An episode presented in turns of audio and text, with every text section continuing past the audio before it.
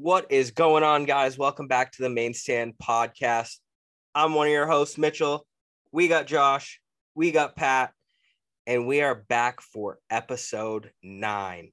We got some fun stuff in store. We're going to talk about uh, the international break. Uh, we've got some Spurs fan therapy. We've got a guest this week and uh, we've got a, a, weekend coming up that is full of gems. So we're gonna dive, uh, dive, dive, dig, dive, dip, duck, and dodge right into it. uh, and uh, Josh, take us away. Well, I guess we should introduce our guest first, the one and only Austin Farwell. Austin, why don't you give uh, all the listeners a little background about who you are, how you kind of got into soccer, and uh, who you support? Uh, well, unfortunately, right now I'm a big Tottenham supporter. Hasn't been going well this year. Um, but a little bit about me. I'm from Southern Maine. Grew up in Maine my entire life. Uh, went to the University of Southern Maine where I played soccer when I wasn't hurt. Battled a lot of injuries while I was there. Um, but yeah, I, have just always been a fan of soccer. It's been my life. And uh, currently, I'm assistant coaching at a preparatory school in Bridgton, Maine, and just trying to follow the game as long as I can right now. We'd love to see it. Future Mauricio Pochettino in the ranks. That would be nice. First Yo, ever Austin. coach on the main stand, also. Austin, you think you could do a better job than Gregg Berhalter right now? Ah, maybe, honestly. I think it'd be hard not to do a better job than him at the moment. Yeah, I think that's a, a perfect segue to get right into my U.S. men's national team fan therapy part two, essentially, because God, we're dog shit. it's bad, man. Break. like, cool. We won last night. That's like really awesome. Um, fuck, we look so bad still. We just look so bad. We just, I just want to puke, dude. Just want to throw up. Dude, the yeah. thing that's infuriating, I get CONCACAF qualifying is hard and it's different than all the other confederations, but we're playing like Panama and Costa Rica. We're not playing like Scotland and Wales, like some tougher sides in Europe. We're, we're playing islands, like, and can't get results. I mean, at, at least at least we picked up the three points at home that is really important last night. But like, I'm just still like every road game, I'm just like terrified of like what dumb shit Gregg Berhalter's gonna do. Like he like adores rotating for no good reason. Yeah, I how mean, many changes the was the other night? Game, Seven. Yeah, yeah, it was something stupid. But like watching the Panama game makes you almost not want to watch U.S. soccer. Sometimes it's like it's so disheartening to there's just no energy in the side. Yeah. There's no, no, there's no want. And and I think Gregg as Pat so eloquently says. Stupid fuck. I hate him. He's not doing enough to put these guys in the best position to win. Morally, um, tactically, I, I think Pepi was a, a really huge bright spot over the last couple of games but there there just isn't anything screaming you know these guys are getting better. And i think when you have the names of Weston McKennie like we've talked about this like we have talent in our side that is playing in the top leagues in europe which which hasn't happened in a very long time. And then they come out and look flat. It looks like they're doing absolutely nothing to to put the ball in the back of the net or vice versa, keep it out. Uh, pretty much the name of the game of football. Um, but I, I think like Gyasi Zardes, I don't know what he's doing out there. if I ever see him start again for us, dude, I'm gonna. What the fuck is Gyasi Zardes doing to benefit this side right now? Absolutely nothing. Ugh. Are you guys worried that we're being sold a little bit of uh, dreams that this team cannot fulfill? I, I think having the expectations that this team right now in 2021 going into 2022 can perform at this like super high level because we have these guys playing in Europe is just wrong. Like I don't think, at least myself personally, I don't believe that like this current group at this age is going to really propel us forward like that. But at the same time, like, I just feel like they should be better than they are currently. Like in another cycle and moving into 2026, I don't think it's getting ahead of ourselves to say that like we should be a lot better.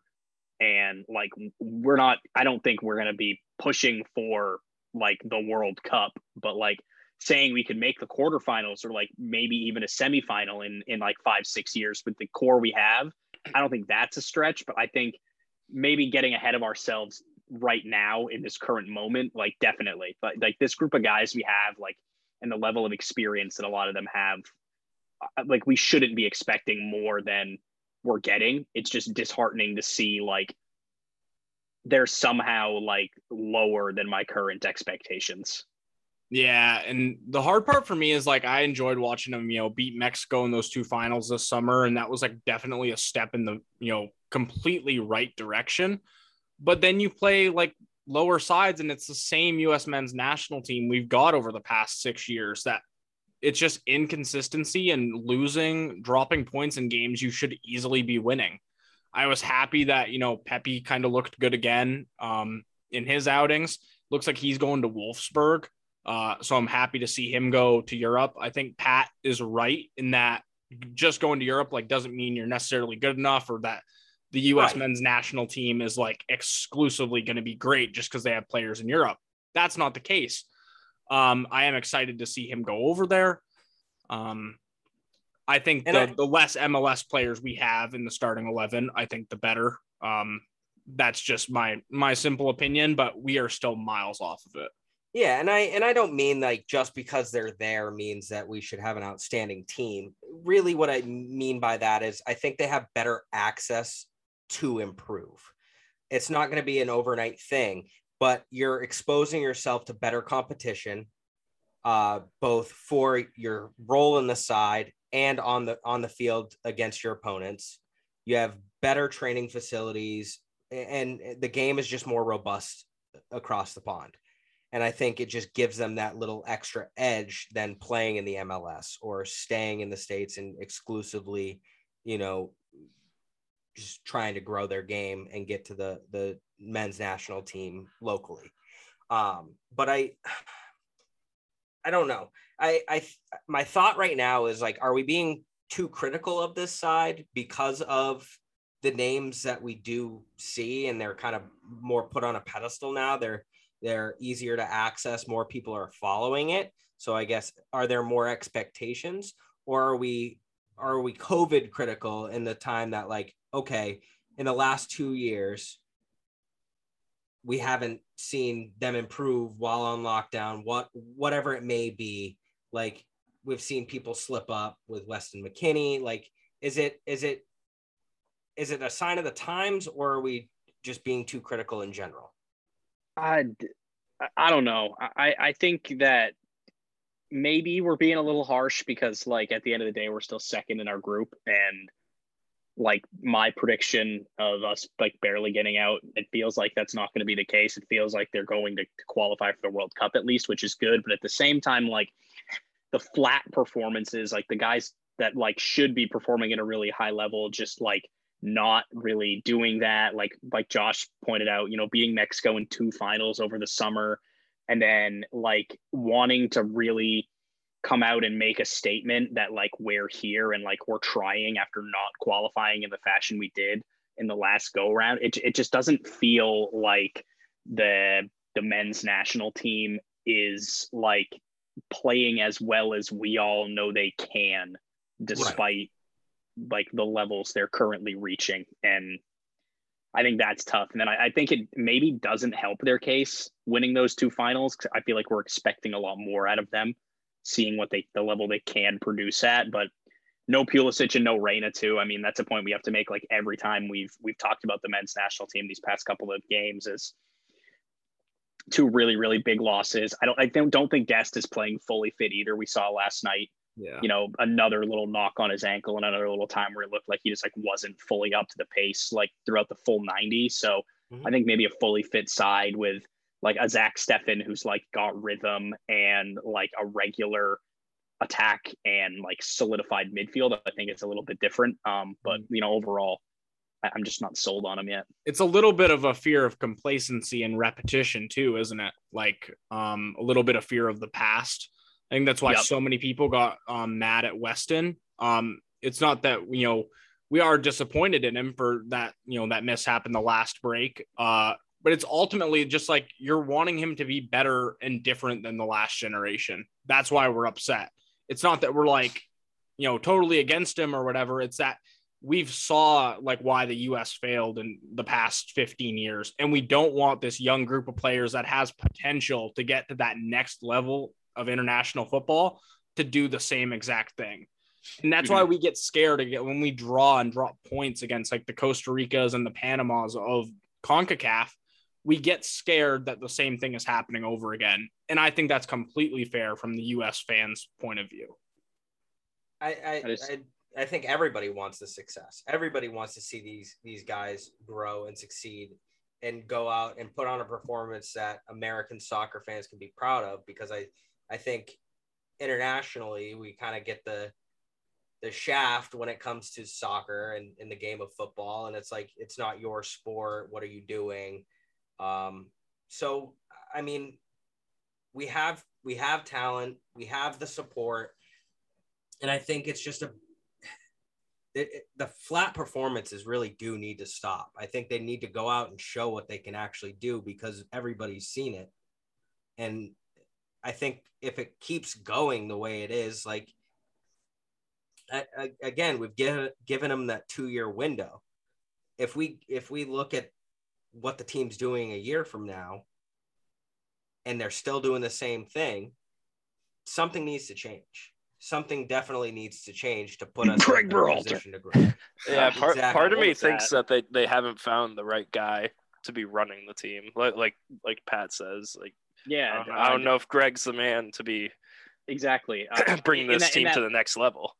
in that light, Austin, and as someone who is now coaching, I know it's probably not the uh, the same level, but are we being too harsh on Gregg Berhalter as a coach? Like, have you seen in your experience coaching and being coached at like a higher level than any of us have played at the collegiate level? Like, how much does having a coach that like either knows what they're doing or doesn't know what they're doing really play into things? And like, as now a coach, like how much does like your experience like matter to the sides that you're uh like teaching to play the sport and basically telling like this is how we're going to do things I, I mean, ultimately, when it comes down to it, soccer is a player's game, and you can do as much as you can throughout the week, but when you get to the game day, it's up to the players to follow through with it. But I think I think coaching's a lot bigger than some people realize.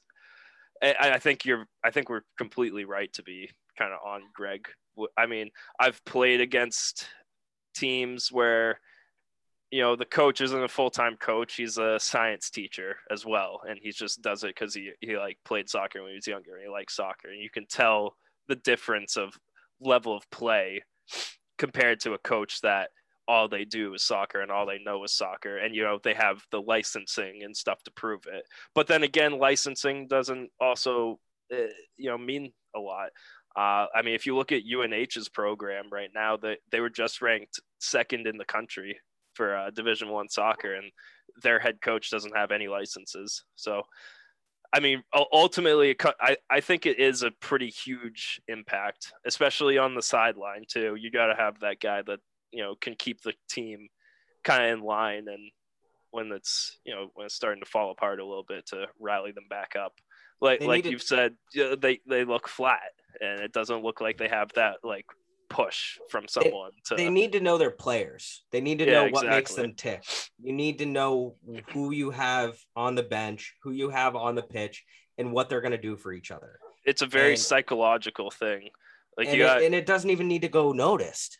Like you can do it completely without the players knowing what what is going on. But as a manager, you see what those things are. That you know, like when two players link up really well, you're the one that sees that. I don't know necessarily if they're going to see that in game or if they're doing something that's working. And I don't know if Gregg is adding that little bit of motivation to the side to say, hey, this is how we can we can we can attack these weak points when when we come up against side X, Y, or Z. Mm-hmm. I also feel like Gregg does not have the charisma as a manager. Kind of like Farwell pointed out, there's things that go beyond just licensing and knowing the game. It's managing your team, managing your players, and managing that locker room in hard times. You know, the guy who does have the charisma to manage a side like that and have the weight of the U.S. on his shoulders, a lad named Jesse Marsch. I was thinking Austin Farwell, but Austin Farwell's a close Jesse. Marsch works too. Marsch would be a great manager for the United States. Yep, I just think anyone that isn't Gregg Berhalter would be a good I think- manager. like, fuck, I dude, think I feel like I could fucking do it. uh, I think ultimately at the end of the day, that's what it's kind of coming down to. And I, th- I think eventually, if it keeps kind of going at this like mediocre level, you'll see a change. But hard, hard to say. Speaking of Yeah. uh, managers in question, how about we move over to England, some UEFA World Cup qualifying, and talk about Gareth South Southgate. Now, this is a, a manager that's definitely been called into question. Um, you know, after the Euros, especially, uh, England have drawn two out of the three last games. Do we think he's the man to take England to the World Cup next winter? No, but I don't know who else is available. And that's my take on it. I think at this point, with like the time that Southgate has invested into the squad, it doesn't feel like he's lost the locker room. It feels like he's like bare minimum, he's got the trust of some of the players there. Um, I, I don't, I don't think that it, it's the right call to sack someone's that like this close and in like right in the middle of qualifying when like they are still doing they're still doing they're getting the job done. They're top of the group still. Like they're performing relatively well at the international level in their group. I don't i don't think that now is the time to sack him and i i also think that like maybe he like he has shown that like he kind of gets it so i don't think that it necessarily is like a a sack him situation but i think It's definitely not an emergency situation right now. yeah, exactly. It, it, it's not an emergency for them, but at the same time, he's not amazing. Yeah, and for me, so I don't know about you guys. England is the you know the major team I support when it comes to watching international footy because it's the team you resonate the most with. It has the Premier League guys. Um, what's frustrating about Southgate is yes, uh, for the FA to justify keeping him, they have a completely sound case. He made a semifinal of a World Cup and a final of a Euro, lost on penalties. Uh, that's levels that England have not reached in time and that's a that's a serious accolade for him. But I think where people get frustrated is one, his style of play with the talent he has just doesn't suit it at all, uh, and then two, eh, he's just a, a frustrating manager, and you feel like England are in this like prime of golden players, and that we should be winning those finals, and that his tactics are what is deciding us losing, like in Italy, like against Italy this summer a lot of people felt like his tactics were the reason that you know England didn't go on and win that match and do better in the group stage and all of those things. Um, so I think that's a little bit why people are frustrated. For me, I would have got rid of him after the Euros and said, you know, thank you for all you've done, but we're going to look for someone else to win the World Cup. At this point, I think the FA are going to stick with him. Yeah, I think he at least gets through the World Cup cycle unless there's like a collapse and like they finish like third in their group and they just like lose a bunch of games or, or like, you know, a random scandal comes out or he just like completely loses the rock locker room over some shit. Like I don't see Southgate going anywhere until the until the at least the end of the World Cup. I tell you what, though, Newcastle, they could they could look take a hard look at Southgate. That would be hilarious, actually. I think that would be really funny. I, Graham I'm with Potter's that. name's been thrown into the mix there too. I saw that.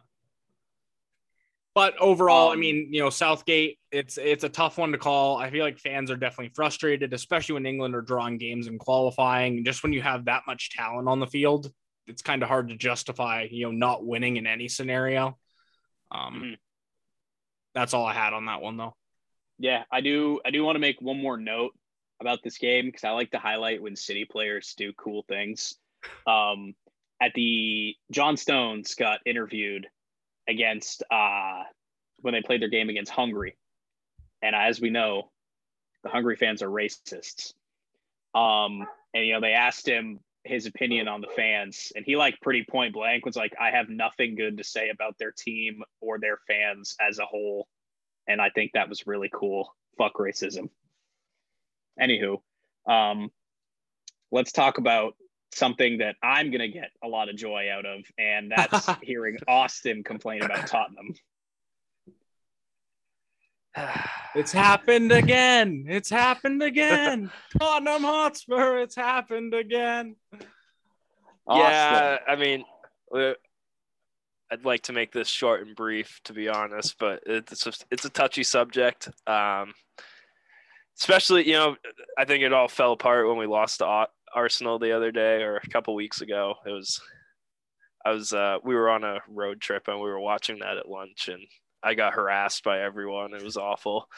Um, I don't know. I, I think I think the manager choice. I, I like him honestly. I think it was a good choice. Um, I think the biggest thing that's hurting us right now is, is we should have got rid of Kane, and I think we should have used him. We're not going to get him for as much money now. At this point, he's not playing as well. Uh, he he could turn it around, but I think we should have taken him when we could have gotten a hundred million for him and used that to buy into better players. Yeah, you pointed it out too. It's it's not necessarily Nuno. I think Nuno's a class manager. I think Daniel Levy, the owner, is the problem. For he's being a pocket boy and you know trying to make as much money uh, as he can on Harry Kane, and I don't think that's the tactic, man. No, and, and his value is only going to go down. I mean, he's had a, a couple good years. I, I'd say probably the last five years he's been pretty good. With last year, you know, winning the Golden Boot, that's probably the peak Harry Kane that you're going to see. And then at this point, seeing him play right now and really seeing him not even want to be there almost, it's we're not going to get as much money for him. And I think we missed out on a big opportunity to to use that money to get someone class that's going to actually help us out a lot. I How mean, much longer do you see him wearing the uh, the armband? And who would you rather see it on? Well, usually uh, Hugo wears it. Um, he does. Yeah, usually Hugo has it. If Hugo's out, um, Kane has it.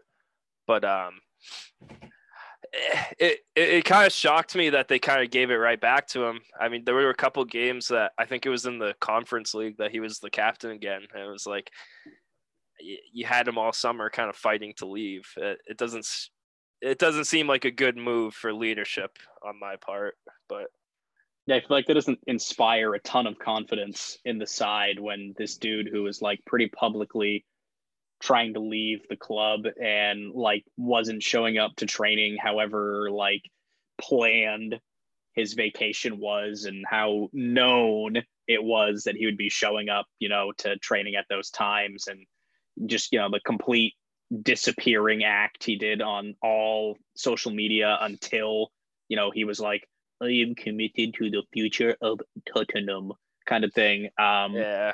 it, it just seems like you know maybe Nuno or and some you know the the play other players could should be like he's not really all here. Like give the captain's armband to someone that cares. Yeah and if it's not on Hugo man you got to look take a hard look at uh Heung-min Son what a class player and he he has dedicated you know his career now at this point to Tottenham. Re-signing yeah. you know dedicating his allegiance there. He's been a wonderful servant to the club wonderful talent uh he's the player I think you build around you you know you put yeah, him on the wing I mean, and build around him and you're you're letting Kane just come back into the team and kind of take that leadership off him and it's like oh that just is it's so ingenuine yeah, I think I think Hugo, uh, not Hugo, uh, Son's definitely a much better leader at this point, and I mean he he's he's probably one of the classiest players in my opinion. Uh, like definitely. I don't you, there's not many people in the Premier League that like everyone can say I don't have an issue with him. He's he's a wonderful person. He's a great player. It it's just one of those guys, and I think it's kind of a shame that we gave it back to the guy that you know doesn't even want it really. He says he's dedicated to playing and trying to get Tottenham better, but like it's all for show, to be honest. His play hasn't hasn't showed that at all this year. You know, Oh, he's, like uh, like he's scoring goals in the Europa Conference League. It's it's a joke. He can't score anything in the Premier League now. It went from golden boot to just awful. golden shit. It's the body language for me too. I mean, those games against Chelsea and Arsenal literally just didn't look like he wanted to be on the pitch. no, no. uh, Him, I think our back line needs some work. I'll I'll die on my grave, or I'll die. Eric Eric Dier. He makes me just want to die inside. He, he he's one of the worst. I I just hate him. I hate every part of him. You know, some people say he's not a bad player. I just have never liked him as a center back, or really on the field. You know, he doesn't do many good things. There's not many games I'm like, wow, Eric Dier was really good this game. My man of the match goes to Eric Dier. Is something I don't think I will ever hear Austin say. Um, so I get, I guess a question I have for you because I'd like to kind of circle back um, to, to to the Kane thing again for the the you know the, the selling him and getting the money. So Kane goes in the summer. Um, do you think if you had sold Kane and you you know you invested that money in say two or three squad players, one of which probably including a replacement, um, where do you think that would have gone? And and I mean, obviously you'd probably be in a better position than you are in now, but how much better do you think the side would be without Kane? Like realistically, I mean, realistically, if you look at the tables right now, we're I mean, we're three points out of second place. It's we're not drastically out of it at this point. I think we I think we're probably a little higher in the tables. I don't think we're at the top of the league. Um, but I think a couple extra players are going to help us out a bunch. I think a new who did we sign? We signed Romero. I, I haven't seen much of him play in the Premier League. Um, but I think he's going to be good. Um, I think I hated that uh, Alderweireld left. I really liked him at our in our back line. I think he was a really good player. Um, but I think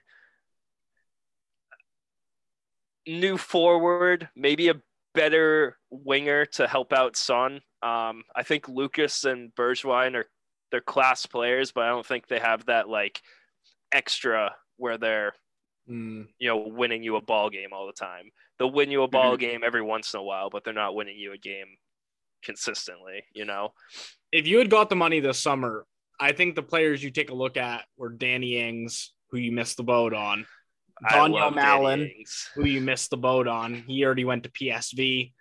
Bellingham's probably out of your price range in the midfield. You have, you know, Yves Bissouma, who looks like he's going to prison now.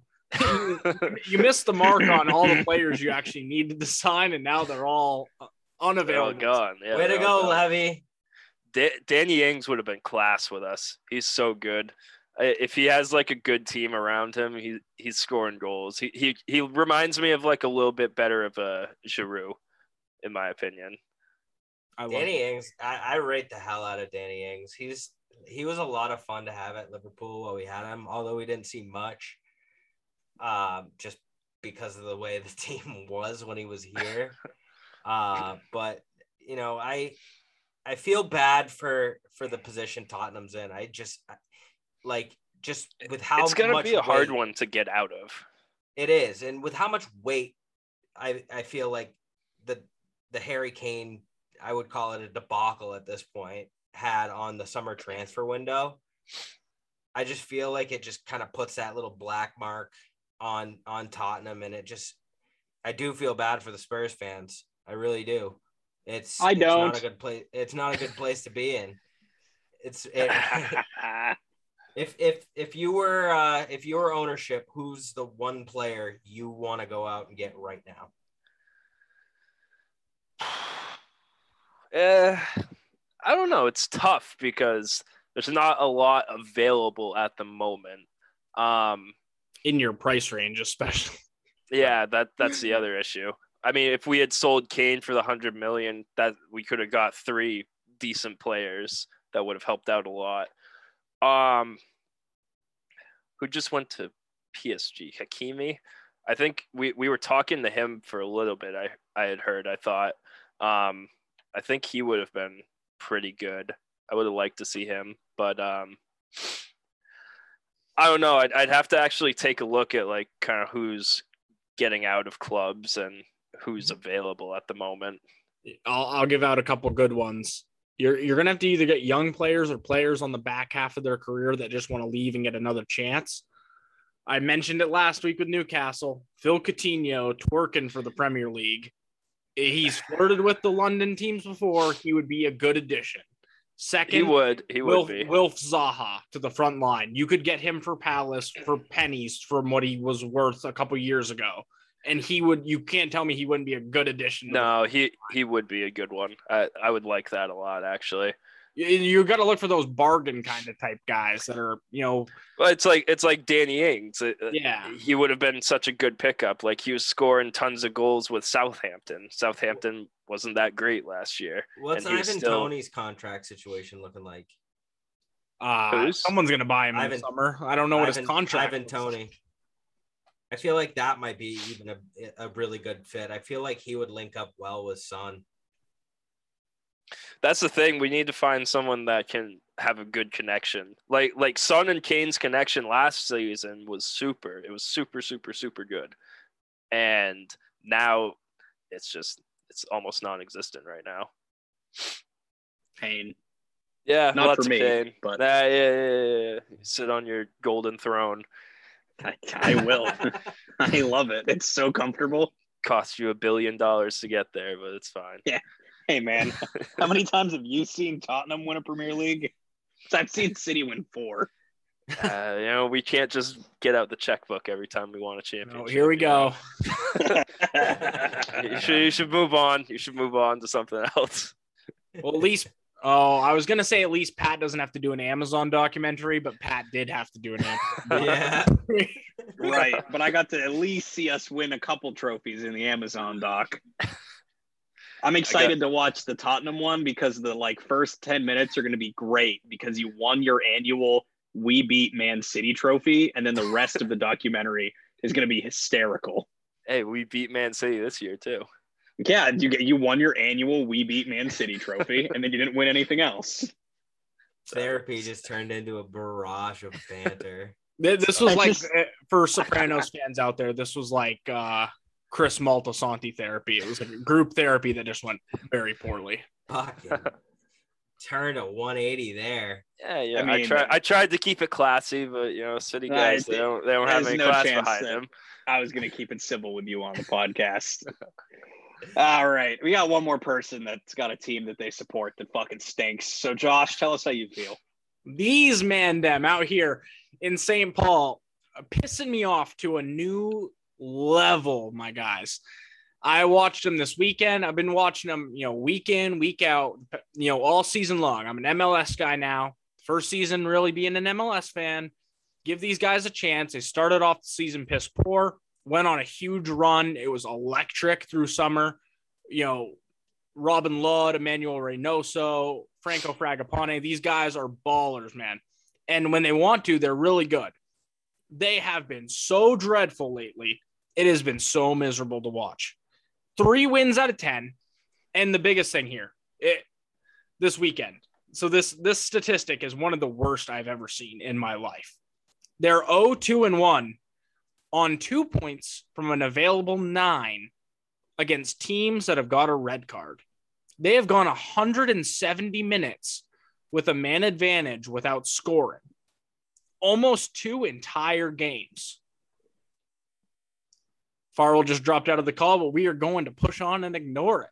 I'll be he, right uh, back. He told me he's going to get his phone charger or his laptop charger, so he'll he'll be back momentarily. We Let's push go. on.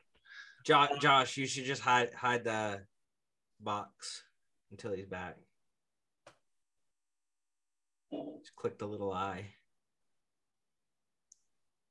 Technical difficulty spoke. Okay. Stand by. There we go. There we Boom. go. Perfect.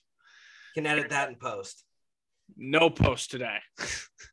anyway, so this weekend, uh, we are up one nothing with 30 minutes to go. The other team gets a red card, so we're up one not one nothing. Thirty minutes to go, up a man.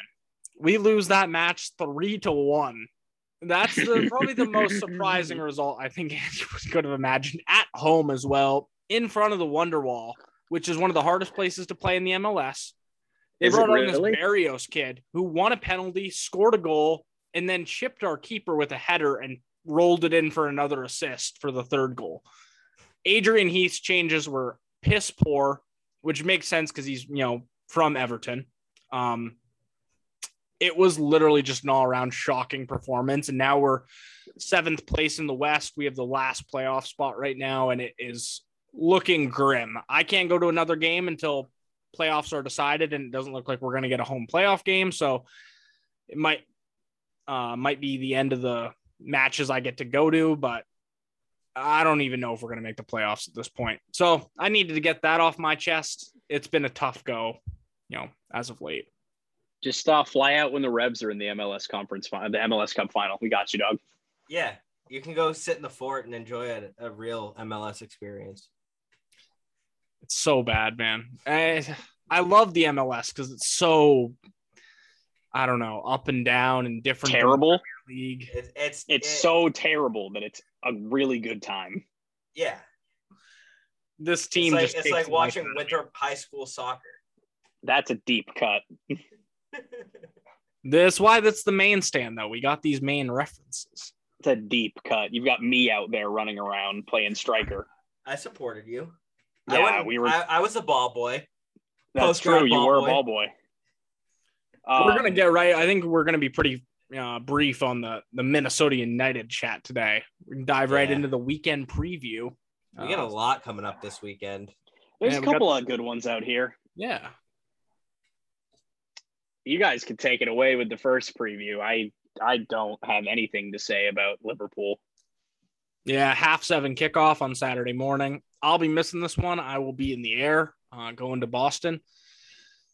Fabinho and Alisson are going to probably be missing for Liverpool. So uh, Caoimhín Kelleher uh, is probably going to start in goal and probably Hendo in the six. I could be wrong there. Liverpool have won four out of their last five against Watford. Um, they've obviously had those two draws consecutively against Brentford and Man City, but you know, I think we'll bounce back here. What do you think, Mitch? I uh, I I agree with you, especially if we have Trent back, have have our solid back line. Um, you know, Watford's a, a decent side. It's again one of those games we always seem to struggle with, but ultimately end up getting the three points. I think this one will be a little bit easier. Definitely have to feel some type of way um, coming off the draw with City. It was just a cracking match uh, regardless. Like obviously, the guys want to go out and get three points every week, but I think that's one of those games where you you you earned that point, you know. So I, I don't think they're on on their heels at all. I think they're going to come out swinging, uh, and I'd love to see a thrashing here. I would love to see you know four one. Yeah, they're generally pretty bad score lines too. The games we have won on- in those last four out of five, we win big. Um, so we're introducing kind of a new segment this week. We're gonna mix this in while we're going through the preview. Uh, Rick's picks. So for those of you that don't know, I write betting articles. Uh, you know, we're in the betting game. So for this one, I have Liverpool minus 1.5. For you, those of you not in betting, that means Liverpool are going to win by more than a goal.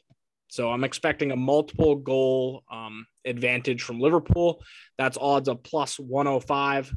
So that means if you bet 100, you get 105 back in return, in addition to the 100 you put down. That's what we call in the business a lock. Correct. Mortal lock. And Farwell has rejoined us. Sorry That's- about that. Let's get let's get Farwell back and back in the mix. Farwell is Let's Let's get this shit. Let's get this shit. Let's get this shit. Let's We get are a this shit. logistics company. We are technologically savvy because Yeah, we're I- millennials. Uh, yeah, I Did I you think with- uh did you move on from Minnesota? Yeah, we- finished we up with went through Minnesota. Now we're in the weekend preview. Uh, And we, we got through Liverpool beat too, so you couldn't chirp. Can- so can I- let's just move Oh, right that- on that- to Man no, no, City no, and no. Brentford. Let's go. Let's go back to Liverpool for a second. Yeah, what do you gotta say?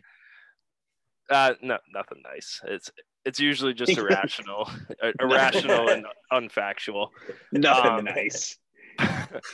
um, but regarding your the Minnesota, um, I've seen a lot of stuff, especially around the Portland area, that they're trying to make uh, promotion and relegation into the MLS a thing in the next couple of years. With the NWSL?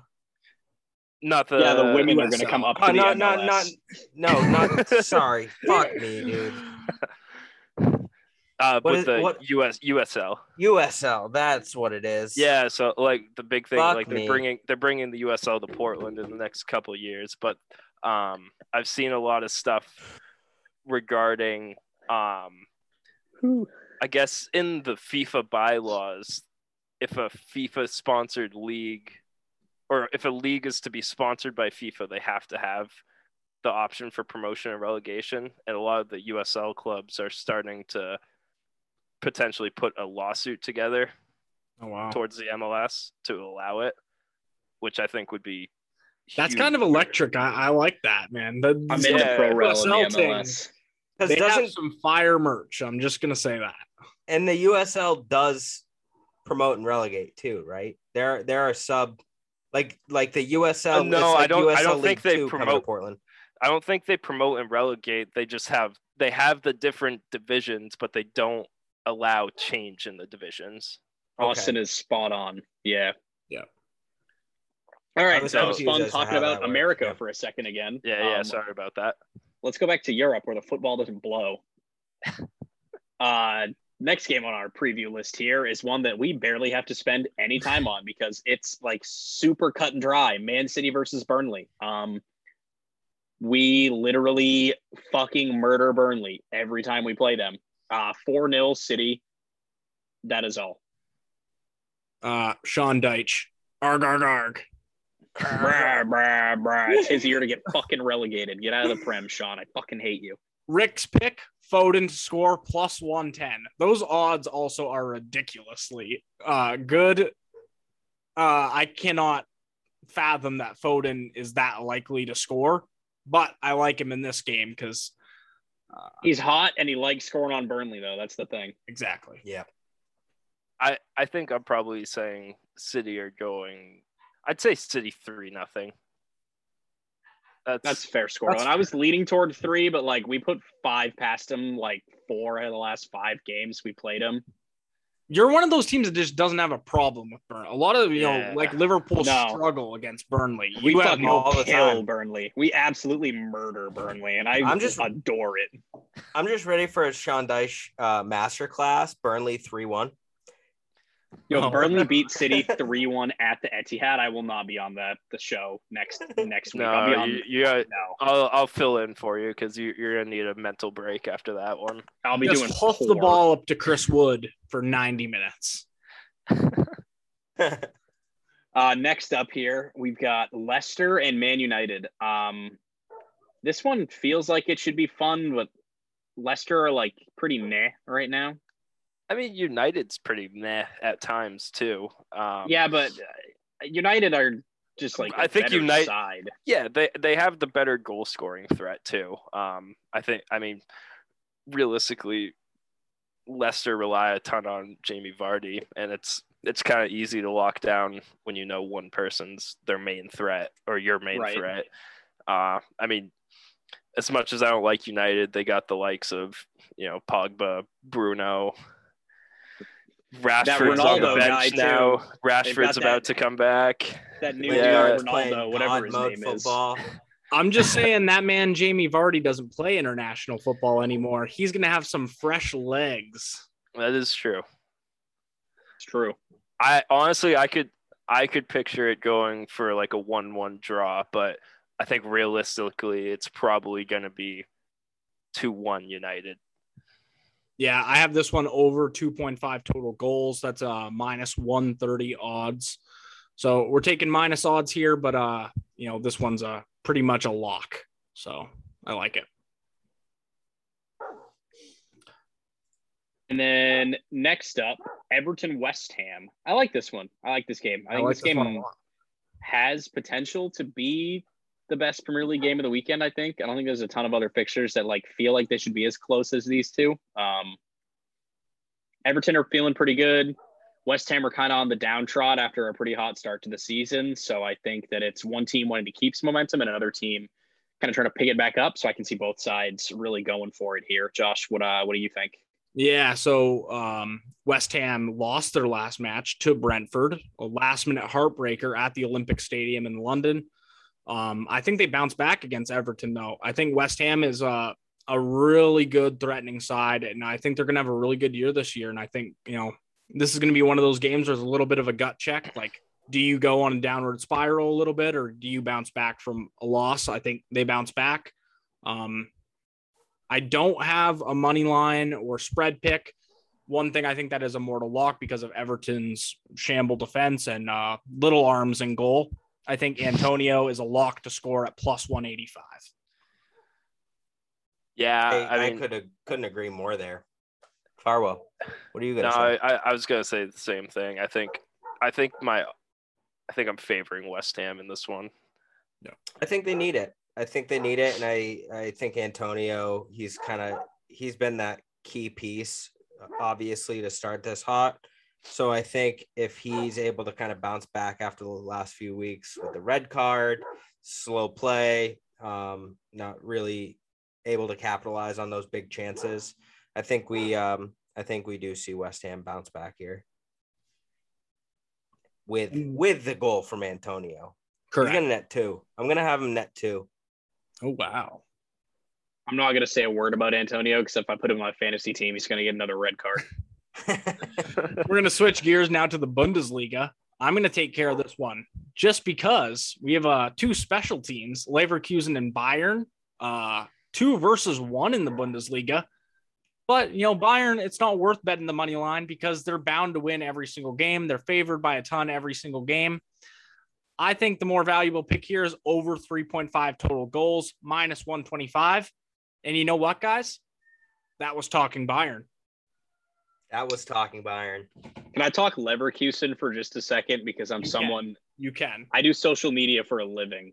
So um this week uh the like red flag trend started on social media and Leverkusen Uh. shared one and it was like a bunch of red flags and it was like I don't watch the Bundesliga and then someone quote tweeted them and they were like it's a one team league everybody sells all their best players to Bayern anyway and they quote tweeted that person and were like we haven't sold a player to Bayern since 2004 and then s- someone replied to that one and was like, that just means you haven't produced a top talent since 2004.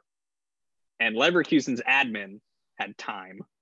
So he quote tweets that person and goes, the last top talent we produced literally scored the game winning goal in the 2021 Champions League final. And I just want whoever runs that Twitter account, Bayer Leverkusen English, I want them to get a raise. They're That's so A1 good at their job. That They're is so good at A1 their job. We need to do like a draft of best admins. They- There's some pretty shit ones out there, but I've seen some fantastic ones. Roma and Leverkusen like very easily take the cake, like top two. I, I was just talking about Roma the other day because they do like the little like uh, almost like milk carton thing where they put like missing persons on all their transfer announcements because those get the most engagement. I think Yeah. that's pretty cool.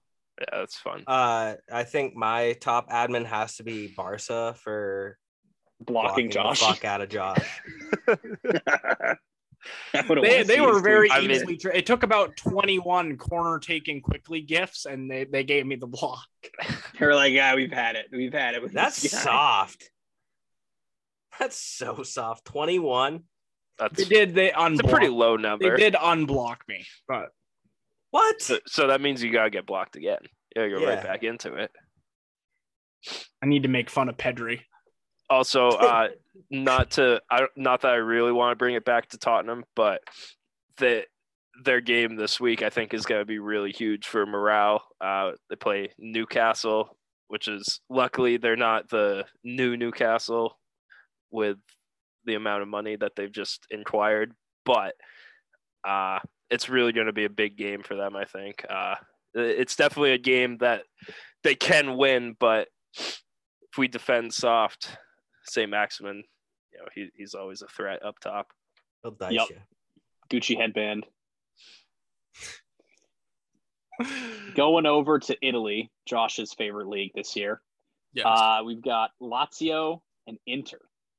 yeah, six it's a hosting kind of a three. top, a top six matchup here. Yeah, yeah, a- that's a Inter good one. Inter unbeaten in the Serie A too.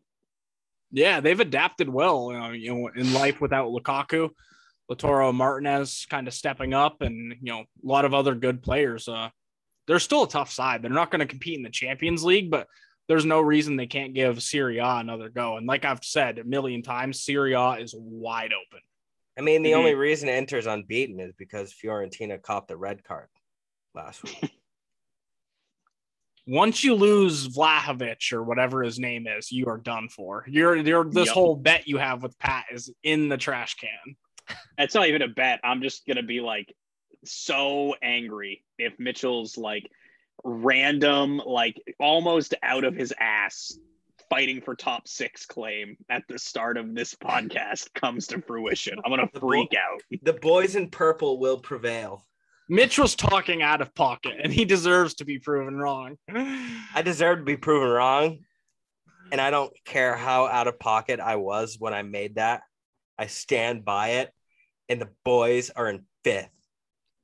I will take you know, we have to salute that as well. That we, one do. thing, if Yeah. there's one thing we'll never ever fault anyone for on the main stand podcast, it's sticking to their guns. It's true. Uh, in this one though, I every time I've taken Lazio this year, they don't do well for me, so I am going to roll with Inter. The money line's plus one twenty, which is great odds for a team that just won the Serie A last year. So I'm rolling with them. And then the match after that, we have uh sticking with Italy, Roma, Juventus. It's probably the match in Serie A, you know, of the weekend. Juventus obviously started out the season very poorly, but have won three on the bounce. Uh, Roma started off well too, but you know they've been mixing in some losses with their results. They haven't been that impressive lately. I think Tammy is a threat to the Juve defense, but the thing with Juventus is really if they can just score. So uh, I- in this one, I have the Juventus money line for that reason because they have been finding the net more recently, and their defense is just consistent. The defense is never the problem, so that's why I think Juventus has the edge here. Um, they, They, are the they favorites. definitely don't have the goal threat that they used to have anymore. Well, yeah, Absolutely not. the, the Dybala hype just kind of died out, and Morata isn't your striker. Moise Kean isn't the striker you need. So No, but with they're- that, do you both- think Joe do you think Jose can can tactically defend that? Like where they don't have that consistent scoring threat. Yes, they're netting a few goals here and there um, over the last few weeks and kind of picking up some steam. Um, but I, I think Jose can tactically handle that with the tools he has. I mean, he's think not so going up as against an easy. Allegri isn't an easy manager to plan No. against either. No, Mhm. he's not. But I think Roma just yes, they are starting to to crack a little bit. They haven't been as dominant as they were at the start of the year. Tammy fell off a little bit um, after his hot start. So I I I don't know. I see Jose getting getting on them. It's a big game um, for for two big big clubs. So I I do see Jose kind of giving giving Roma the kick in the pants over uh over Juve here. Yeah. And last one going over to France, Lyon versus Monaco.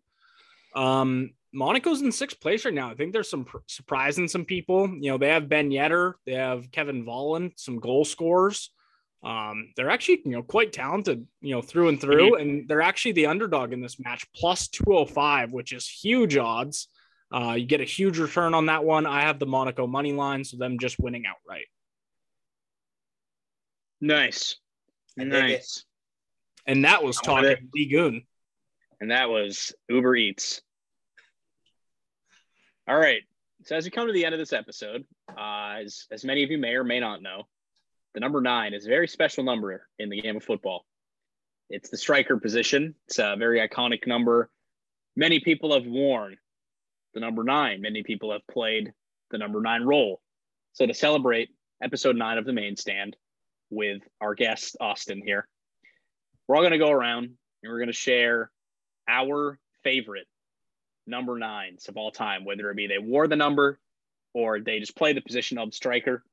Uh, we just kind of want to do this fun little little share share segment here. You know, you can name a couple if you guys want to. I have a couple. I have like my obvious favorite number nine and like a couple honorable mentions just you know share maybe not a hot take necessarily but just uh, some some fun ideas shoot some names out there have a little nostalgia with people so uh does anybody out there really really want to get us started or do you kind of want me to kick things off here As long I'll as kick us Ricker- off. Yeah, don't let Ricker start because I know what he's gonna say. It's gonna I'll kick I have off. a few, Farwell. it's I, gonna uh, make me angry. mitch get us started I have a I have a couple as well. Um, obviously you have your your like overall favorite, and then like for me, my club favorite. I have to say, probably Fernando Torres would be my club favorite. Just the way he changed the way our club played. He was just fun to watch, so much energy, always fighting for for 90 minutes. And um, I, I think he really was a huge piece to our success um, back, you know, 2008 to 12 ish. Um, and then my all time favorite, just because did you of, say fernando torres played for liverpool in 2012 like just the the runoff after that. You know what I mean? Like I no you're right you're right sorry. I, I got Just- yeah. I- up I from like, when he was at the club to just after, because Luis Suarez coming in, you know, like there were Are you a he was a big chelsea fan yes, That was hot and ready on that one. closeted, closeted. i had to think Um, about that for a second i was like wait 2012 no, just that that that four year ish period. Um, Yeah, yeah, yeah, and then okay. and then overall, I I think I have to go with Zlatan just because the the fact that he's just done Zlatan for so long, he's just like so such a such a character in the game of football, but he also lets his play back it up and I think he's a, a gem uh, for uh, for the game of global football. I think Zlatan's a great player. I also think he's a fucking fuck. I'm sick of Ibrahimovic. He is, but that's why I love him. Makes you love him more. I just wish he'd like shut the fuck up sometimes. I don't like him. I think he's too arrogant. For a player I've that's got- never won the Champions League, he talks a lot of stick about it. Yeah, he, he's got a lot of shit to say. When yeah, I I, So was do fun I when for I a pull Fiorentina man. out of my ass. I I loved his his whole like speaking in third person and you know calling himself a lion and shit. But like after a while, I was like, dude, shut the fuck up. Just stop. Please, I'm begging you. Who wants All to go next? Austin. I can- you're our I can guest. go. Why don't you? Yeah. I'll, yeah, I'll go. Um, I think club favorite. I think I gotta go with uh, Robbie Keane. That's a good I one. thought- actually. Oi. Yeah. Yeah, no, I, I mean, he was always a class player. I, I- I think that there, there, not that there's been like much better number nines at Tottenham, but I think he's definitely one of the greatest that we've had. Um, I think my favorite right now, honestly, I think I gotta go with Lewandowski. Um, even though you know he freak. put, he, yeah, he is a freak. He, I mean, you you could say he plays in the uh, in the Bundesliga and the farming league, but I mean, the man scores so many goals. It's it's unreal. He it's it's almost impossible to stop him. You know. The only So- time he misses is when he posts a TikTok.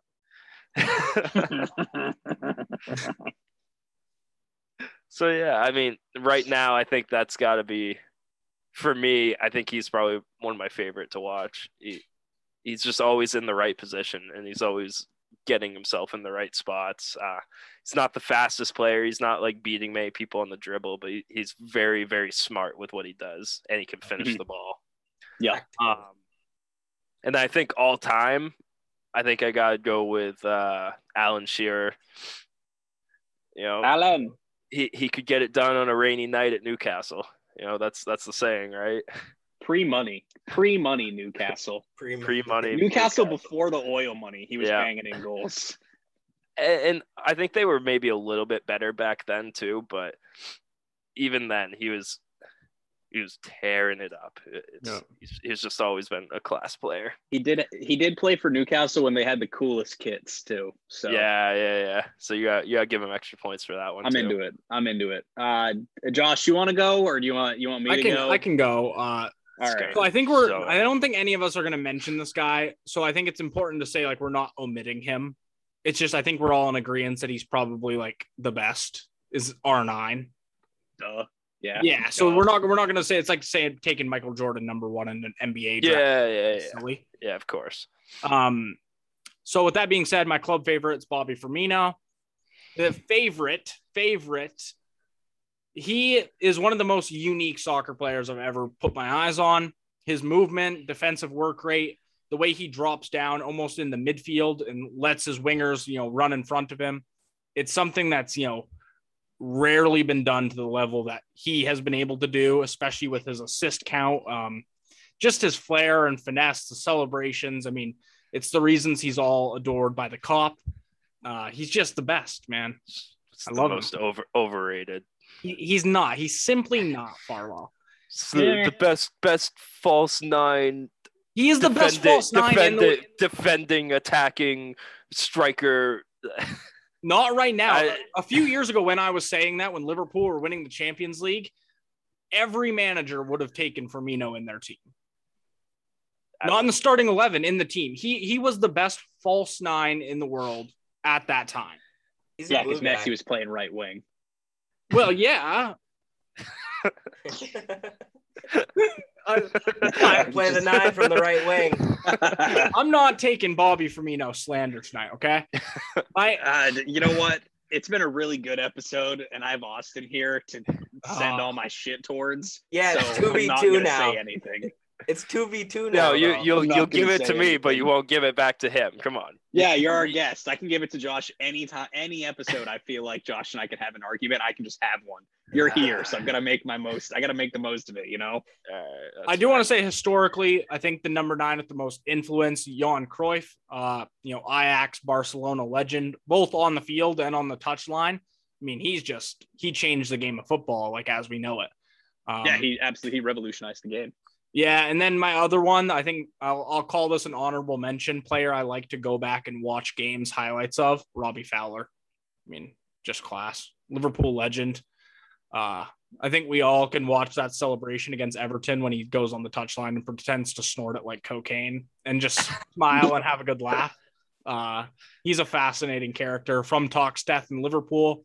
You know, was raised in a really diverse area, and that's kind of where he got his flair and you know, technical ability, and he's a really cool story and uh, a player I just love to go back and watch. and his Nice. hair's always wet. Yes, this is true. That's- Yep. I believe he's managing, or I'm not sure if he still is. He was managing in um, oh, a team named like Bengal something in India. I'm not sure if he still is. Nice, nice. Um, all right, so I guess it's just on me to close this one out here, huh, guys? Yes, sir. So club favorite and all-time favorite are the same player. Um, I love Sergio Aguero more than I love some members of my family. Where Uh, Everything about him is incredible. He produced like the most iconic moment in Premier League history in that, you know, title winning goal at the last minute. Um, unfortunately, right now he is it, it feels like a case of like when Eden Hazard left the Premier League. Um, people are very quick to forget how good of a player he actually was. You know, it's crazy. One really bad injury season. So like your numbers are funky and people kind of, you know, forget how good you were. Uh, statistically the best scorer in Premier League history. Um, I absolutely love the guy. He is my favorite player he, overall. he too. definitely did a ton for City too while he was. Yeah, he he him, David Silva, and Vincent Kompany were like the three guys that really propelled us to where we are today. Um, Yeah. Yeah, and he's I in a very Aguero. short list of uh, Premier League greats. Yep, absolutely, hundred percent. Uh, adore him. Um, favorite at the moment is uh, Karim Benzema. Uh, I think Benzema is arguably the most underrated player of this generation. Um, a lot of the things that he is so good at went super under the radar because he played with Ronaldo all those years at Real Madrid. Um, I just think he's incredible. I think he can do literally everything. Uh, I think he's like a dream forward for so so so many teams. He can he can pass the ball. He can hold up play really well. He can score. He can assist. He's like not selfish. He, he's a very very very just good all around forward. And I'm a huge huge fan of his game. And he's one of those guys who's like peaking in their 30s, really similar to Lewandowski, where like they're getting older and they're getting better. And uh, unlike Ibrahimovic, they're not going to the MLS; they're staying in Europe. Um, anyway, yeah. What is Big, that big- supposed to mean? Big, big, big Benzema guy. Uh, it didn't mean anything, but you know, your reaction says enough to me. uh, big Benzema guy. I think he's a, a really, really good player. And my last, my last one.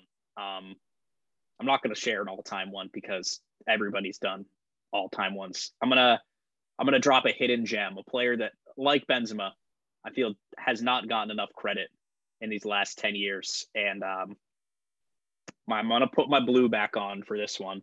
Uh, Edin Dzeko is a player who I just I want to point out how journeyed this man actually is. FIFA legend. Won the title with Wolfsburg the season before he came to City, right? Golden Boot in, in Germany. Came to City, played like kind of a uh, you know a primary striker role to Aguero.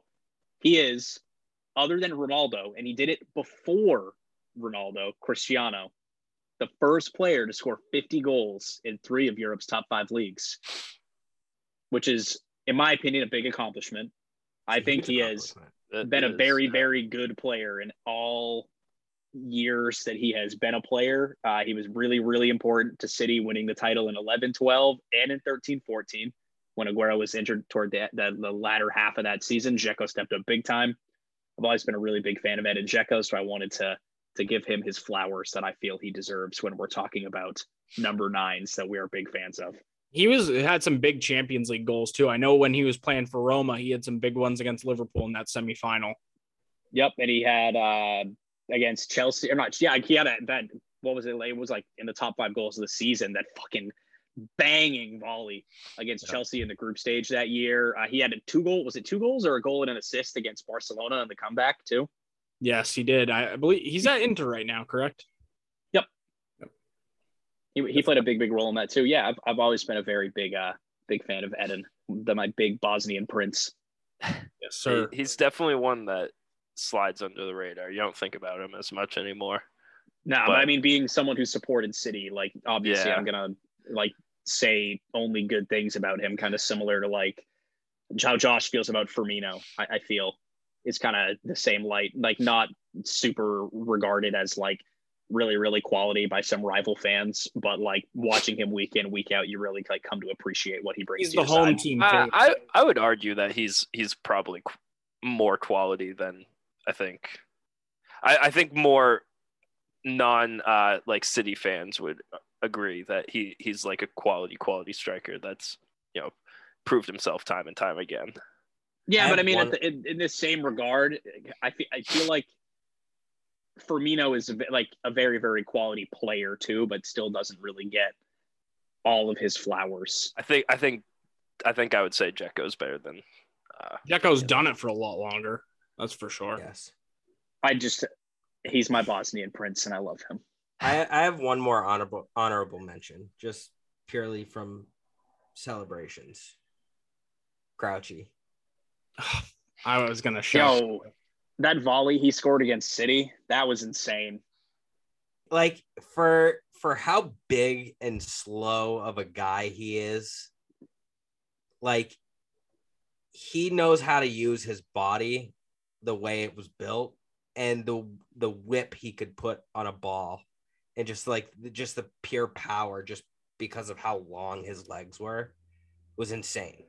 He's a lengthy, lengthy. He's a funny guy too. Has a good podcast. Hilarious. Yeah, he does. If you've never seen the billboard that he put up in England for the Peter Crouch podcast, uh, go do that. It's really funny. 10 out of 10. He like drew it by hand. It's like stick figures. It's fucking hysterical. I think that That about wraps wraps up it up. this week's episode. Yeah. Been a fun one. El Nino episode nine in the books. First Austin, YouTube thanks for, episode. Thanks for coming. Yeah. Also, yeah, first YouTube episode. Those of you listening at home on Spotify or Apple Podcasts or Google Podcasts or Stitcher or right on Anchor. Uh, our you know our our heart, our love, our, our first podcasting love of Anchor FM. Um, we're on YouTube now too. Go go watch the episode live. You can The look at our expansion faces. is on. The expansion is on. You can almost email Austin at one point in this episode when he turns his webcam off. Uh, that does the thing, boys. Nine Well- episodes deep, and we're just getting started. Technically 10. yeah. Again, I'm sorry. Okay, I'm sorry. Austin, thanks for coming on, dude. Thanks, thanks for coming and shooting the shit with us this week. It was a pleasure having you. Yeah, yeah. the Thank, thing. thanks for having me. thing. You can't come on again until Tottenham win the league, though. Yep. That- I'll see you never, buddy. You have nobody to talk about your feelings with anymore. uh, you you might need to let me back on just event eventually. Yeah, We, we It uh, could, do it could get When rough over here. are like really down bad, we can have you back on again. it'll, it'll be like a truth true therapy session because I've still got a little bit of hope right now, but if it gets bad, It's like Right. the the stages of grief. When you hit acceptance, you can come back on the show. that's fair. All right, guys. Um, don't forget to like, comment, subscribe. For those of you watching this on YouTube, we have to start doing that now. And if you're listening, Hit the uh, bell notifications to know when our videos hit YouTube. fuck yeah, do that thing too. I've never made a YouTube video before this one right here, so this is uh, we'll get it. We'll get it down pat right now. This is the uh, the, t- the trial run. Thanks for But tuning we in, guys. We'll uh, see yeah, you all next week. Deuces. fuck yeah.